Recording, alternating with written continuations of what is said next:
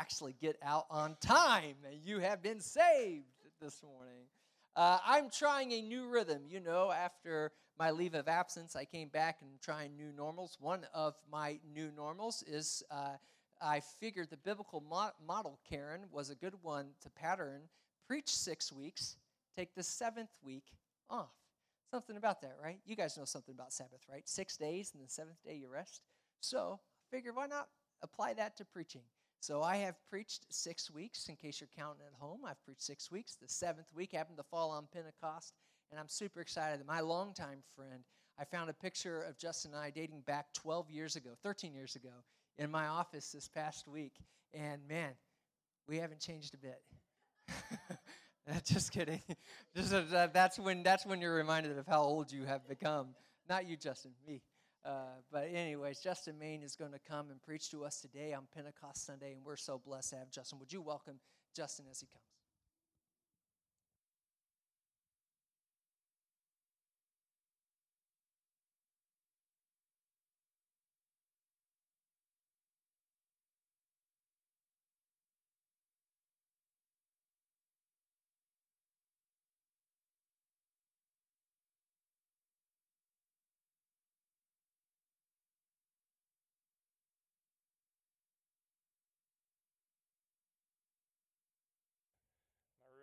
Voice was really filling the room, and this is Pentecost Sunday, but I don't think we want it to fill it quite like it was.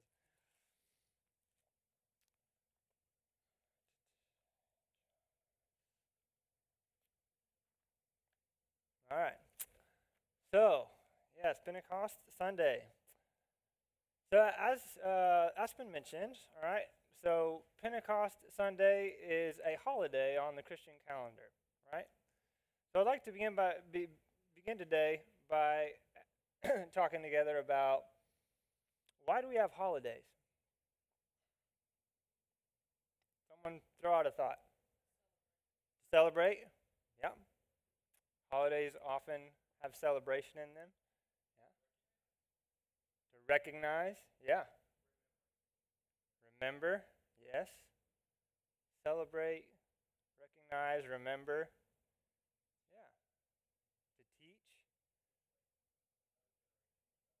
Yeah. Yeah, yeah, Nate, I like that. Yeah, to teach.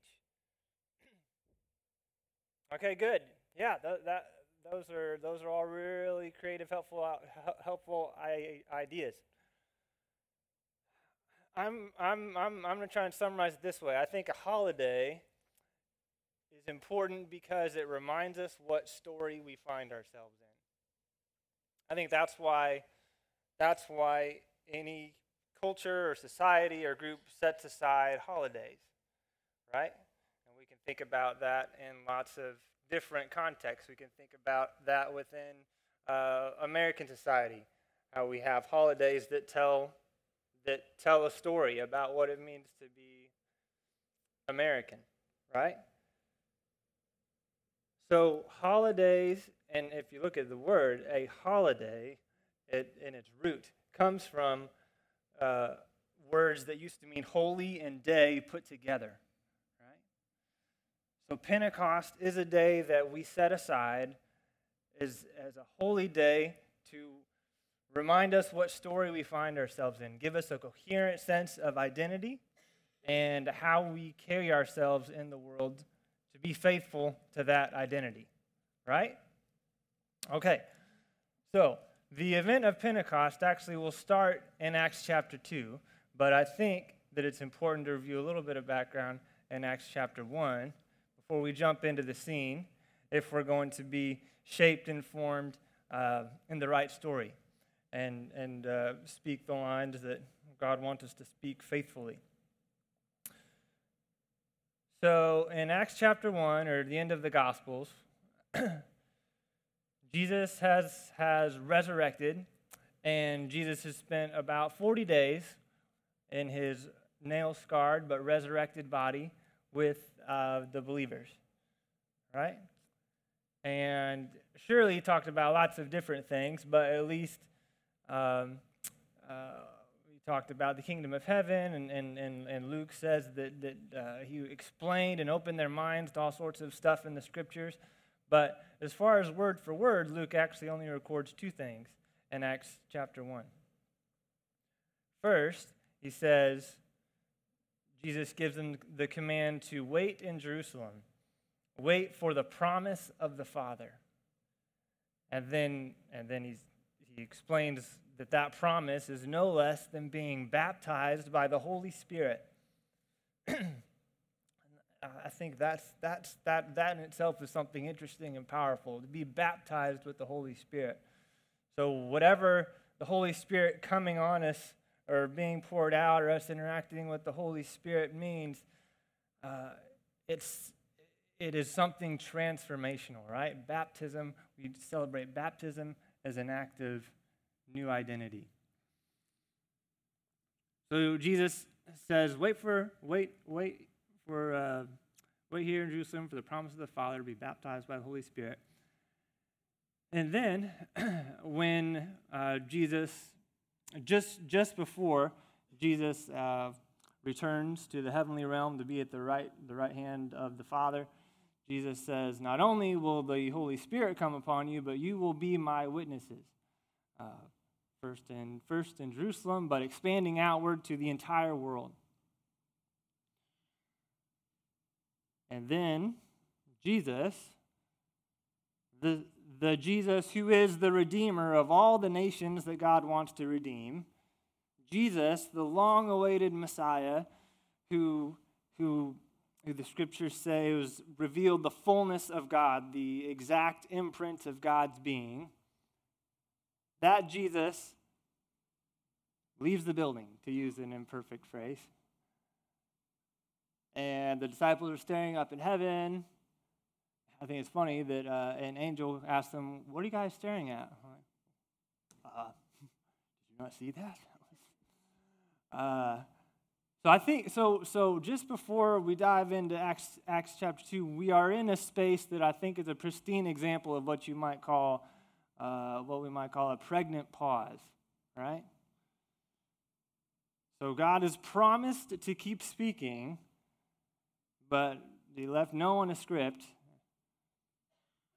And the disciples are standing at the edge of this space. And they know that they're going to be going on mission, but they don't know when, they don't know exactly how. What is God going to do?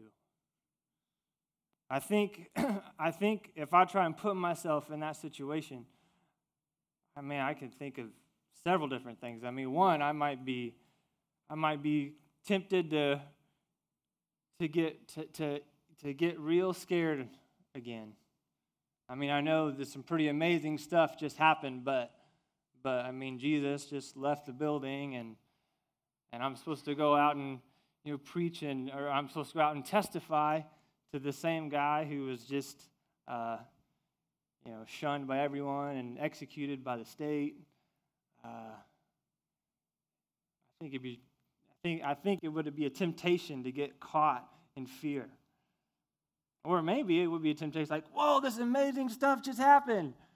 Uh, maybe, maybe we can skip that part about waiting and just start organizing and start preaching and start going out and really share this awesome, exciting news you know, captured all the social disorientation of everything that had been happening around, Jerus- um, around Jerusalem since Passover and, you know, run with the story while it's hot. I think those are the sorts of things that we are easily tempted to. Certainly, running with the story while it's hot can be something that I think uh, the contemporary news mediums and cycles of our day kind of form us to think in that way. But what do the disciples do? Well, according to Acts chapter 1, what they did was, well, they also uh, elected someone to replace Judas. So there were 12 once again. But according to Acts chapter 1, they prayed. That's what they did. They prayed, and not just casual praying. They prayed constantly with earnestness. They prayed while waiting for God. One more thing to keep in mind about context, I think, before we move into move into Pentecost.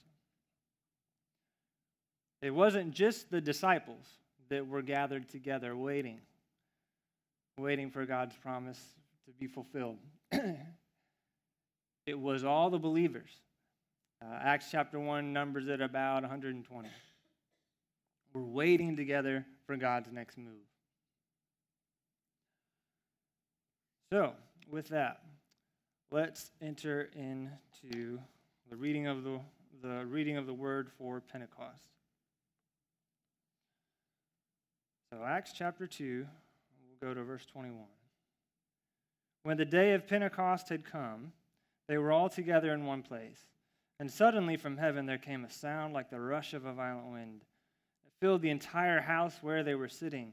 Divided tongues as of fire appeared among them, and a tongue rested on each of them. All of them were filled with the Holy Spirit and began to speak in other languages as the Spirit.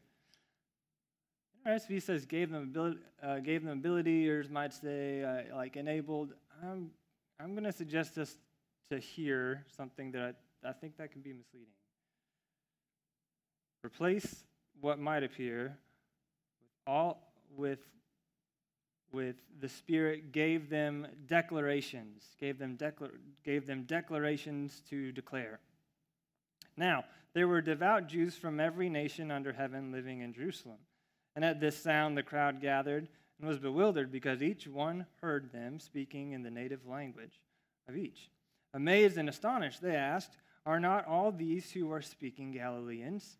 How is it that we hear each of us in our own native language? Parthians, Medes, Elamites, and residents of Mesopotamia, Judea and Cappadocia, Pontus and Asia, Phrygia, Pamphylia, Egypt, parts of Libya belonging to Cyrene, visitors from Rome, both Jews and proselytes, Cretans and Arabs in our own languages, we hear them speaking about God's deeds of power. All were amazed and perplexed, saying to one another, What does this mean? But others sneered and said, They are filled with new wine.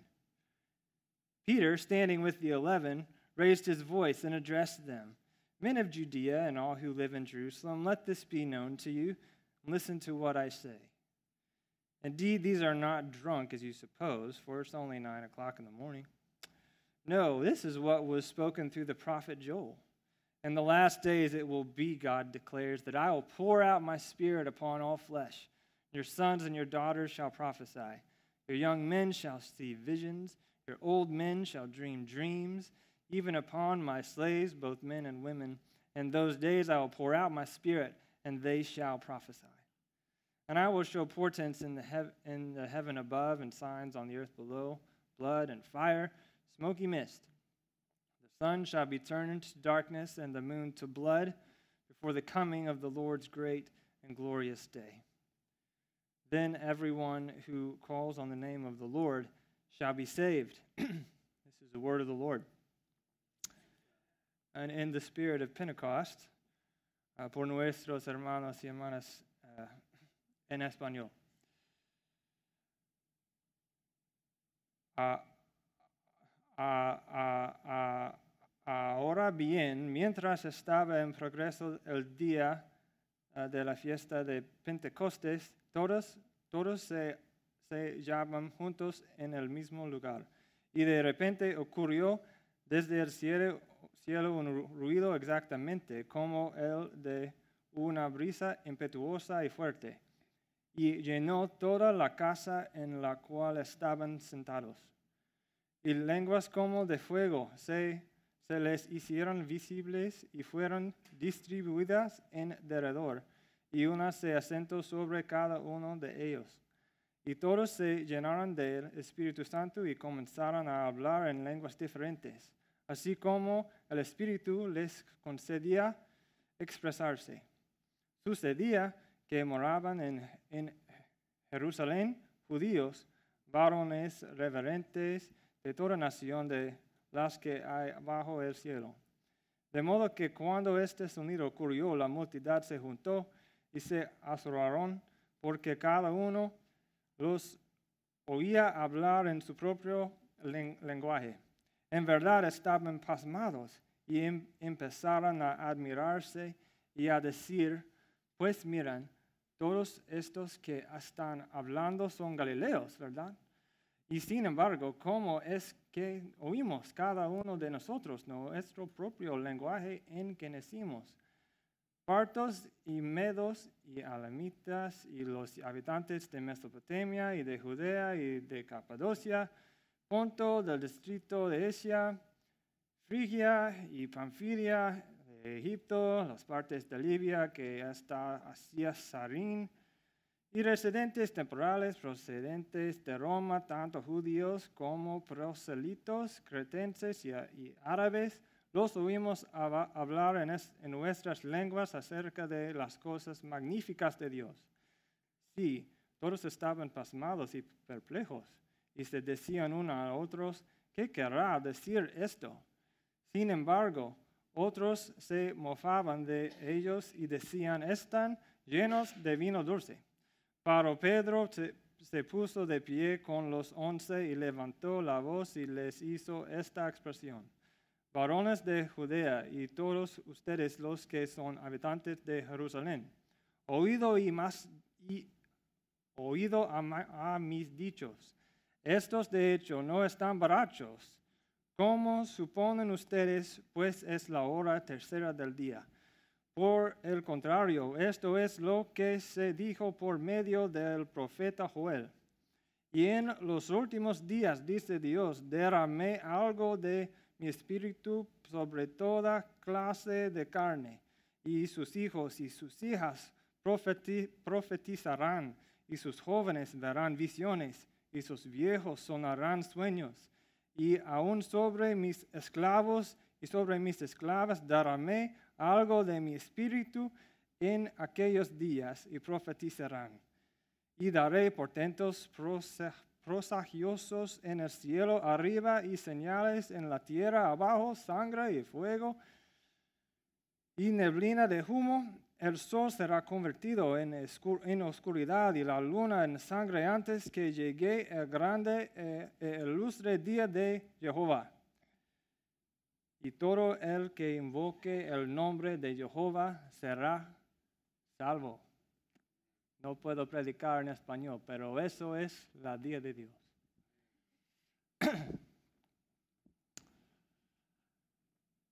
All right, brothers and sisters. So, God moves indeed. And it happens on the day of Pentecost, uh, which I think it is itself is something important. Because it tends to be a pitfall of, of church history, or really, I think, any history for that matter, perhaps a history teacher could, could give us some really good, good examples. But it tends to be a pitfall of church history that, uh, that, we, that, that it's, very, it's, it's very tempting to, to disregard or invalidate what came before the present time. If, it's, if it no longer seems, seems relevant or certainly if it's offensive. but God fulfills this promise on the day of Pentecost. Now, P- Pentecost was a Greek term for the Jewish festival of weeks. All right, if you want to read about the appointed festivals in, uh, in the Jewish law, then go to, Le- go to Leviticus, 20, Leviticus 23. Pentecost was one of three. But I just bring it up to say that when, when God shows up to fulfill this promise, to do this thing that seems like it's a new thing. God shows up on a day when the people of God were, were, were, were used to bring, bringing sacrifices to the temple. They were used to bearing public witness of what, that, that, that they were God's people. They were used to practices and living out, showing their identity as the people of God. And that's when God shows up to fulfill this promise. I think it, it, it, it, it, it reminds us because Pentecost is sometimes referred to as the birthday of the church, and there's a lot of truth in that. But if we press that too far, we can, we can almost make it seem like what came before is, uh, of, is, is some aborted draft, you know, of God, of, of, God's, of God writing God's story. But Pentecost and the yearly rhythm of coming back to it. I think it reminds us that when God writes God's story, that it is about the first word written at the beginning of all things, and the last word will not be written until the redeeming of all things. God doesn't God God doesn't have blank pages or or uh, aborted drafts to toss aside. It's all part of God's story. So the day of Pentecost comes, and the believers were all together, and then uh, Luke, like like a lot of biblical authors, uh, grasps, grasps, grasps at elements of nature to try and describe what happens when God literally shows up.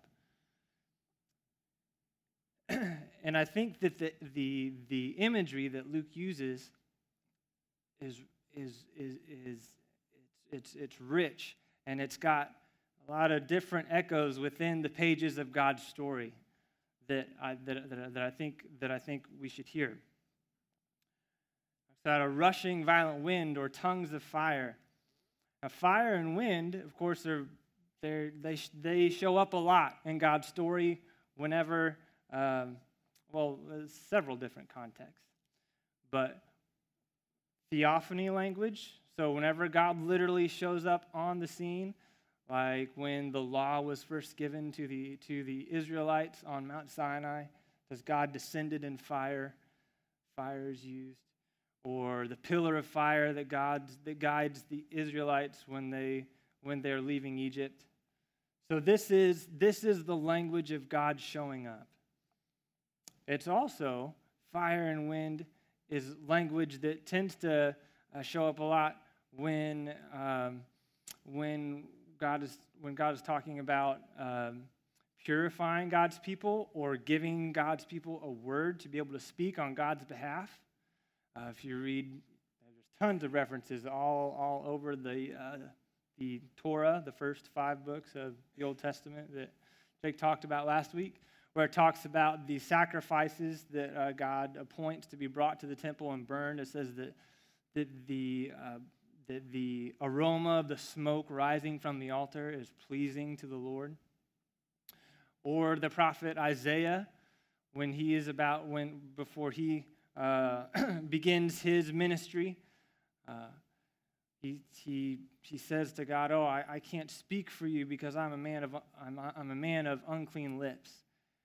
And, and an angel brings a live coal a hot coal and places it on Isaiah's lips.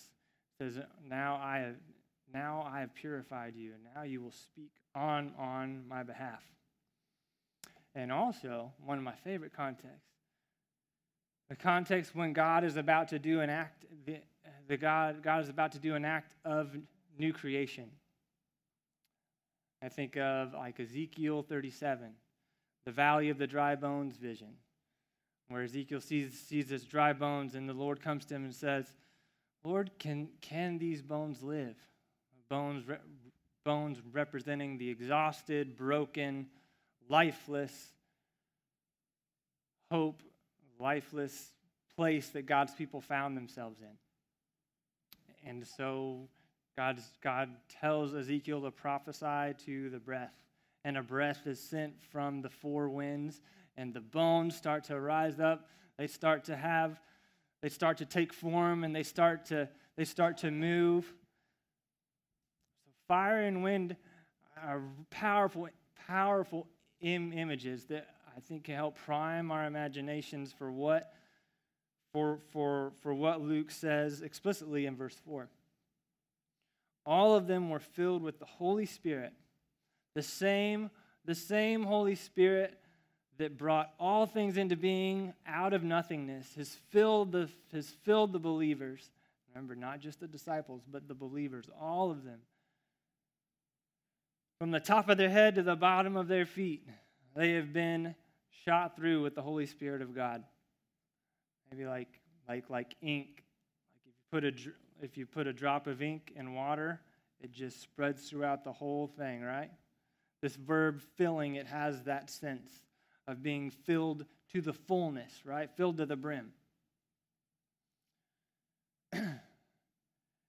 And then uh, the reason that I, I, I, I said the Spirit gave them declarations to declare, whereas a lot of translations might say gave them ability or enabled them. The Greek word is uh, which doesn't appear a whole lot in the New Testament or the Bible, but it does, when, when it does appear, it seems to have to do with the act of prophesying or being a prophet. It also had use in secular Greek culture as um, like wise men saying elevated or important things. But what what what we don't want to get the idea of what what what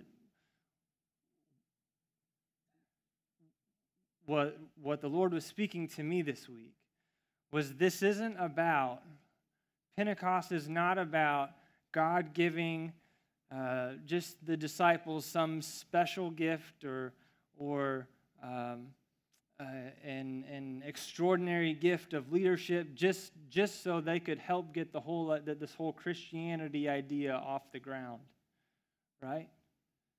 It wasn't that. Pentecost, I believe, is, a, is, is, is this radical expanding of something that God had been doing through God's people ever since Noah. giving them a word to speak on God's behalf, a, a redemptive word that, that helped, helped, helped tell God's story to God's creation. now, uh, more precisely what that word was, uh, we, we don't, well, we, we don't exactly know. But if we follow the story, uh,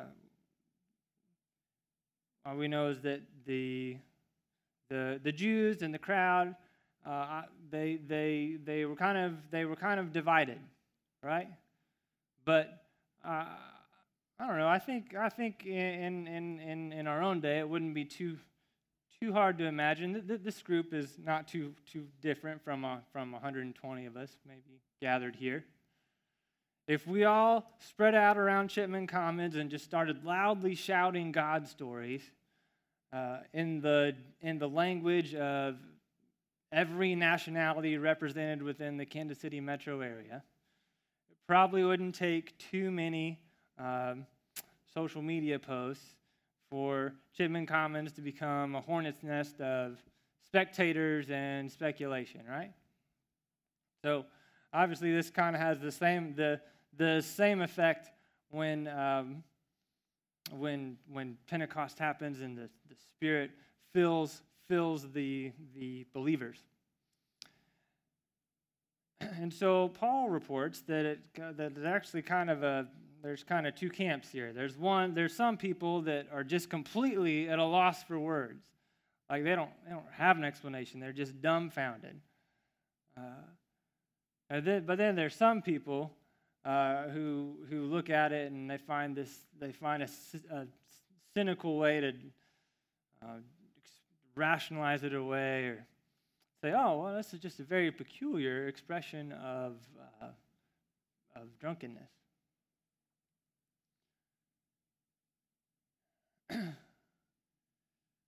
now,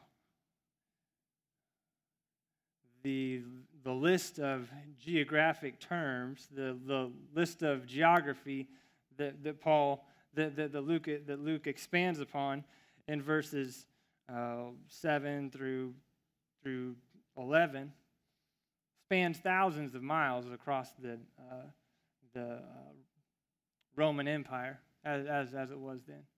So we, we can safely assume that, uh, that the disciples are speaking in speaking in languages that they had never spoken in before.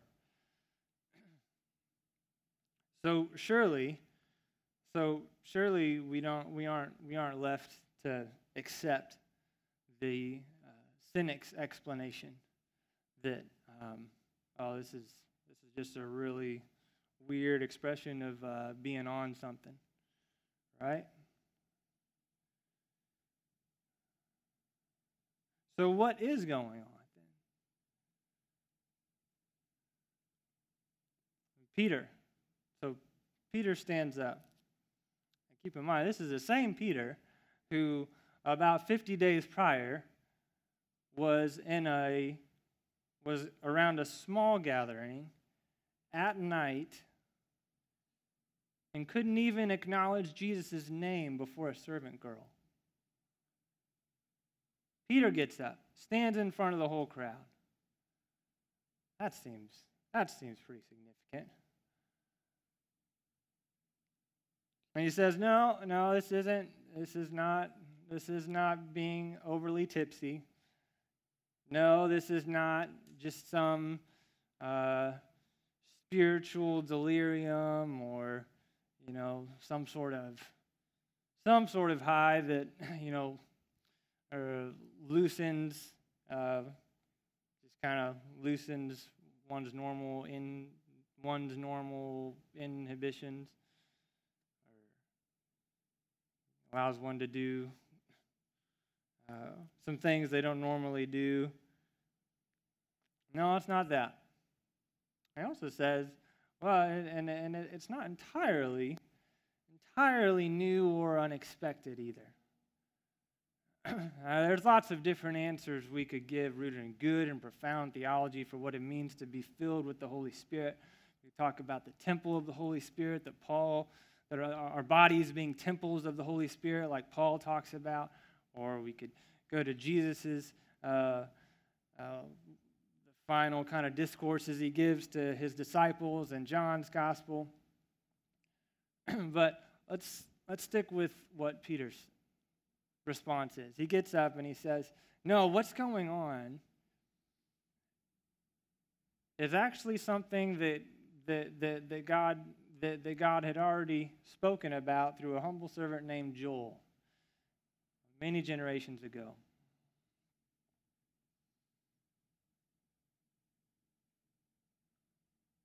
In, in the last days it will be, God declares, that I will pour out my spirit upon all flesh. Uh, your translation, uh, different. I, I think we can follow the example of a lot of other translation, uh, a lot of other translations and commentators, and instead of flesh, say people, all human beings. That Greek word can have a lot of different meanings, but here it seems to be saying all people, and many translations will use that.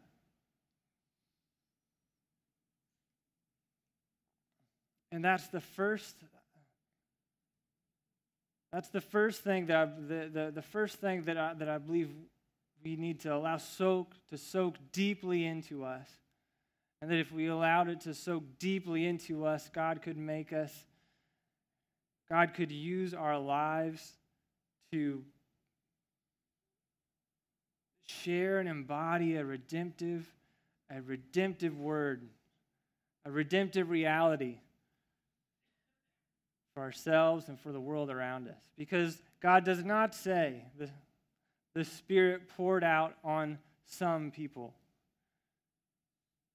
This is not the Spirit poured out on, on, on just the straight people or just the LGBTQ people.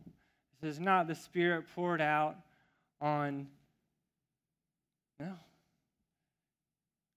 we can, we can look at the story of Elizabeth's baby jumping in her womb when Mary comes, jumping Elizabeth's baby, jumping in her womb because it's in the presence of the Messiah. Not just the persons who are born, but also the persons who are yet to be born. And, and, and the point is not to get stuck on any particular the right side or the left side. Because, because the list goes on and on of, of, the, of the identities and the ways that people get categorized and divided. To say, well, yeah, God, God is for you and come and receive and the Spirit blesses you on one side, but then the other side, it's, well, you got to fix this first. You got to change this first. No, Pentecost is about the Spirit being poured out on all people. God choosing to move to envelop all of God's creation and invite them to participate in God's redeeming work in the world. God doesn't wait. God doesn't wait to move based on anything that the disciples or anyone else can produce.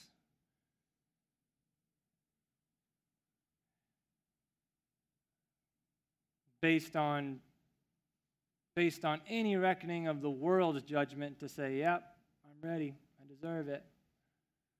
But no, God moves of God's own initiative and pours out his Spirit on all people. And the, this verb pouring out, it's not just like when the waiter the waitress comes by and say, "Oh, let me refill your water." No, this is this is like this is like this is like uh, this is like a heavy rain, a heavy downpour. It's the same verb that's used like when Jesus gives this teaching about pouring new wines into new wineskin. He said, "Well, if you do that, if you pour the the new wine into old wineskins, that that wineskin's going to burst and then everything that's in there is going to just gush out everywhere. So the Spirit is moving, moving with, with, God's, with God's holy love, moving outward, enveloping and embracing. And of course, in speaking of fleshing that out a, a little further, Joel's prophecy says, well, so what does that mean? Well, he said, so that means your sons and your daughters shall prophesy. Your young men shall see visions. Old men dream dreams, even on slaves, both men and women. They shall prophesy. Now, in, in any biblical context, putting slaves and non slaves, men and women on, this, on, on, and on, on an equal plane regarding God's activity God's favor was to speak of an alternate reality not the way the world works. Now, let me be clear. I'm not saying Pentecost negates all the portions of Scripture that talk about boundaries that God clearly wants to establish for belief and behavior. I'm not saying Pentecost just throws that out. But what I am saying, Pentecost means, Lord, help me, is that we we cannot we cannot engage in those in those discussions in a God honoring or neighbor loving way unless we do so with the conviction that the Holy Spirit is moving in and between and active among all parties involved.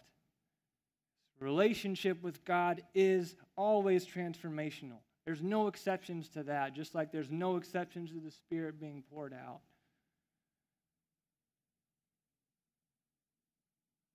But the, but the hope and the empowerment of Pentecost is that, is that, is that when we talk about that, we do that with, with, with the confidence and the joy that God is moving through his whole, that God is moving in the Holy Spirit to empower whatever changes need to happen.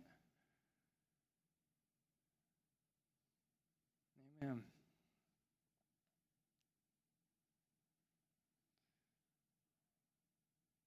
Now,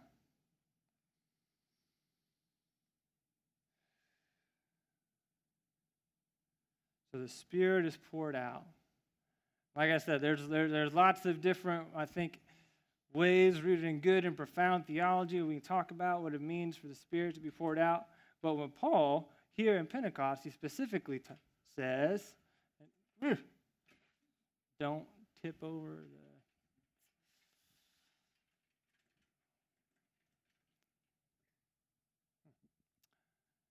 he specifically says that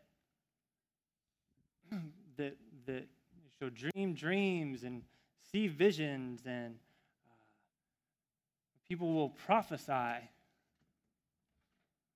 Let's just let's just simplify all that and to say that this dreaming of dreaming of dreams and seeing of visions and prophesying and keep in mind here the scripture doesn't say it's not that I will ask you to prophesy or uh, I will I will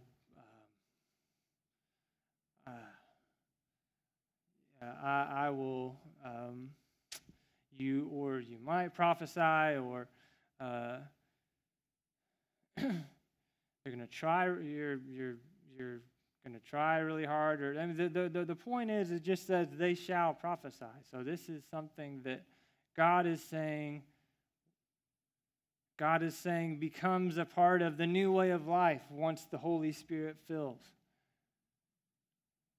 so that's not something we talk about a whole lot i'm just curious what comes to mind when you hear the word prophecy what what what what what is prophecy about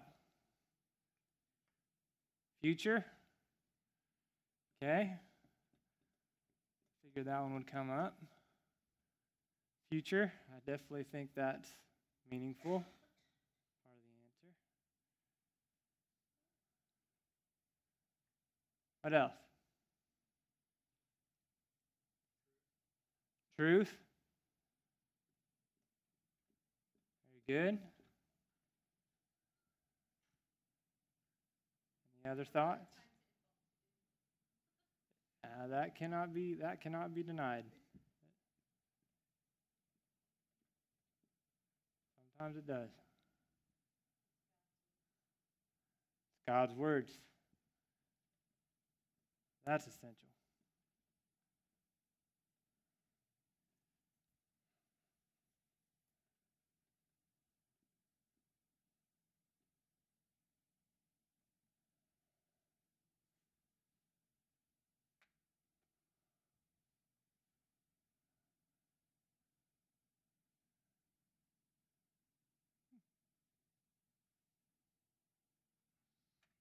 Great start.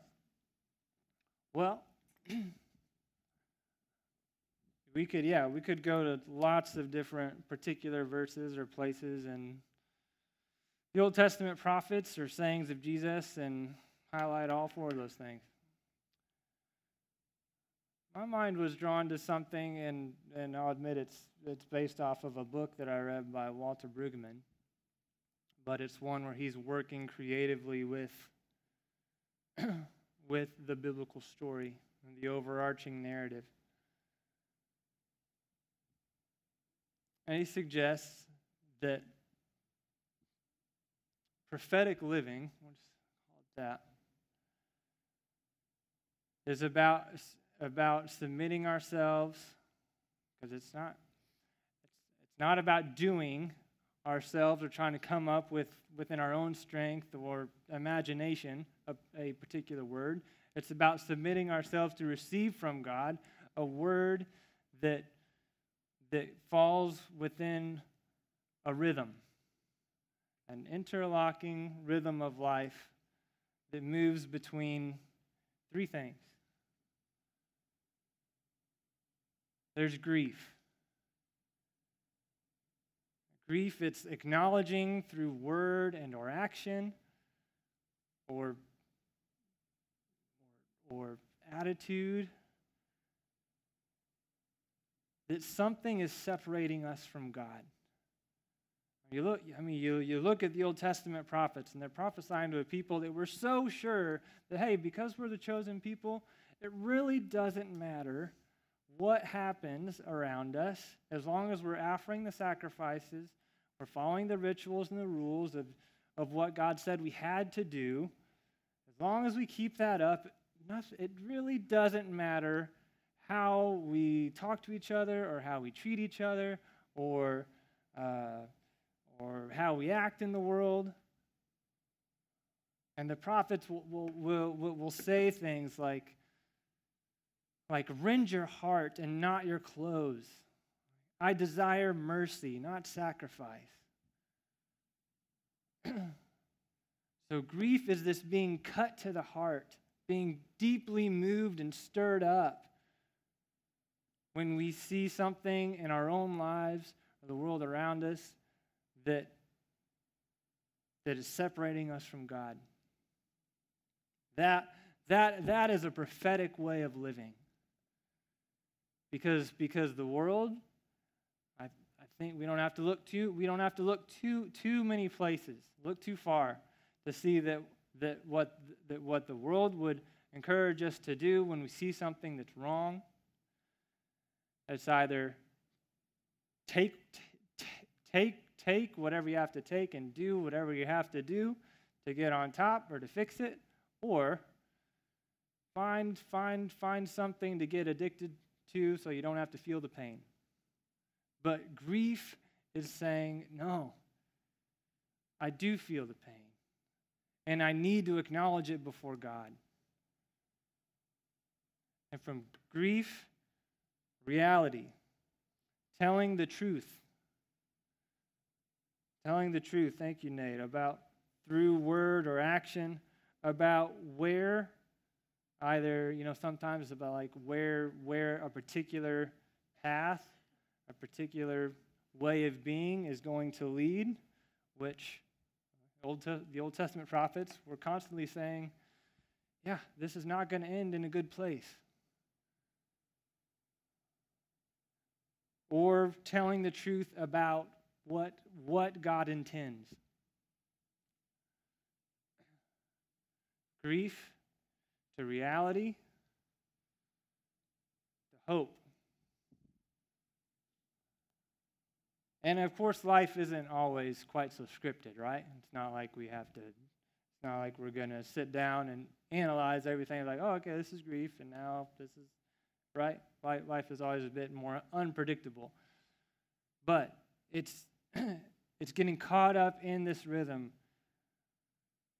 where, where, where we grieve, where we speak, somehow embody God's reality, and we do so in hope. And hope, trusting through word and or action that the future God has established in Christ and in the Spirit will have will will will will have the last word. That the kingdom that christ came and, and, and, and embodied in his life and established as death and resurrection within the world within flesh and blood broken human history that that, that, that kingdom which was established, and then and then and then entire and then all of us being being invited and caught up in being caught up in the flow empowered to be able to to, to live in that kingdom hope is is is is is is a prophetic way of living I don't have to listen to more than more more than one newscast to see that the world world around us finds very little to hope in and a whole lot to despair. So it is a prophetic way of living to be a people of hope. So as we remember Pentecost, um, things I'll love about the Christian calendars, we on the holiday we remember a particular event or person and what that means for our lives. But the Christian calendar is really about seasons. So for the last six weeks, we've been in the season of Easter.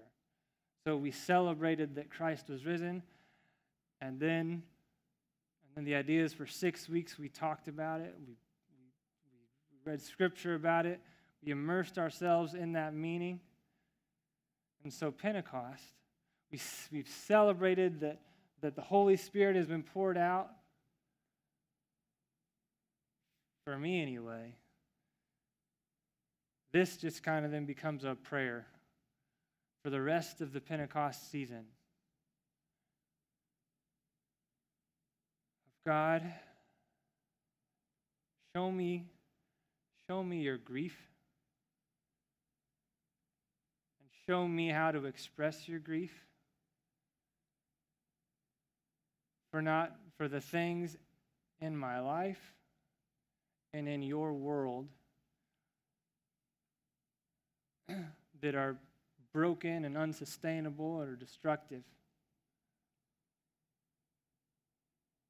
And God, show me. Show me your show me your reality. And show me how to speak it, how to embody it before my neighbors in a way that that that invites them to be to be transformed and to be changed by your by your holy love.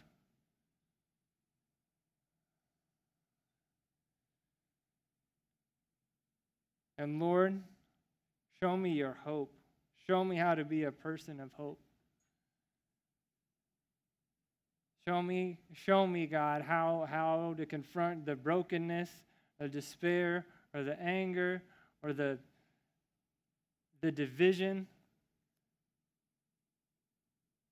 that, that keeps trying to enter my own life and keeps trying to enter your world. And help me respond with the hope that this is not the way it has to be. And this is not the way it will be. Because, because God has promised to renew all things.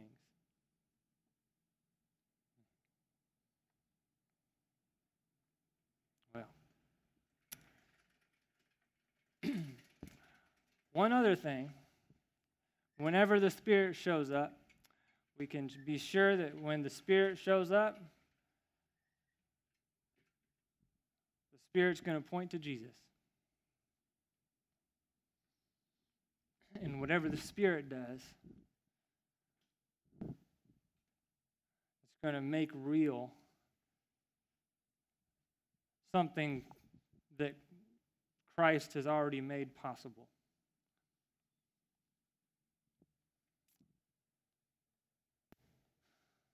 So it's fitting to move from the celebration of Pentecost and the, and the Pentecost story to the table. Uh, mis hermanos y hermanas que va a servir, ven por favor a, a la mesa. And English speaking brothers and sisters who will be helping to serve, please come to the table of the Lord's Supper.